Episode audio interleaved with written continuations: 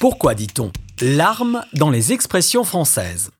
J'espère que durant cet épisode, vous n'allez pas écraser une larme, une expression qui au départ était utilisée pour évoquer quelqu'un qui essayait de cacher sa tristesse en essuyant discrètement ses larmes.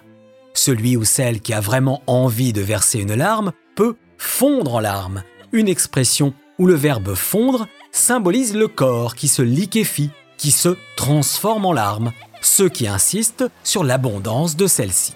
Mais attention aux larmes de crocodile, ces fausses larmes versées pour obtenir quelque chose.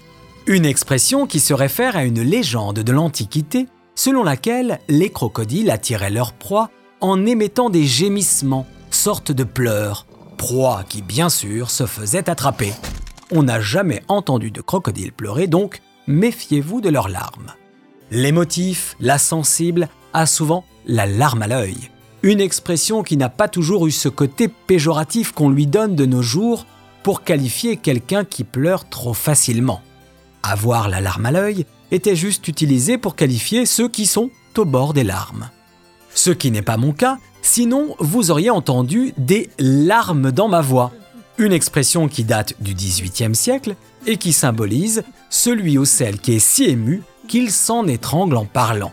L'émotion est si grande que les larmes ont quitté les yeux pour se retrouver dans la gorge et modifier le son de sa voix. Quand on en est là, on a besoin de sécher ses larmes, une jolie façon de dire qu'on les essuie ou que l'on se console.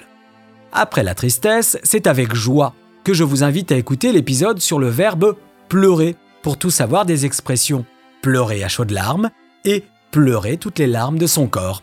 À bientôt!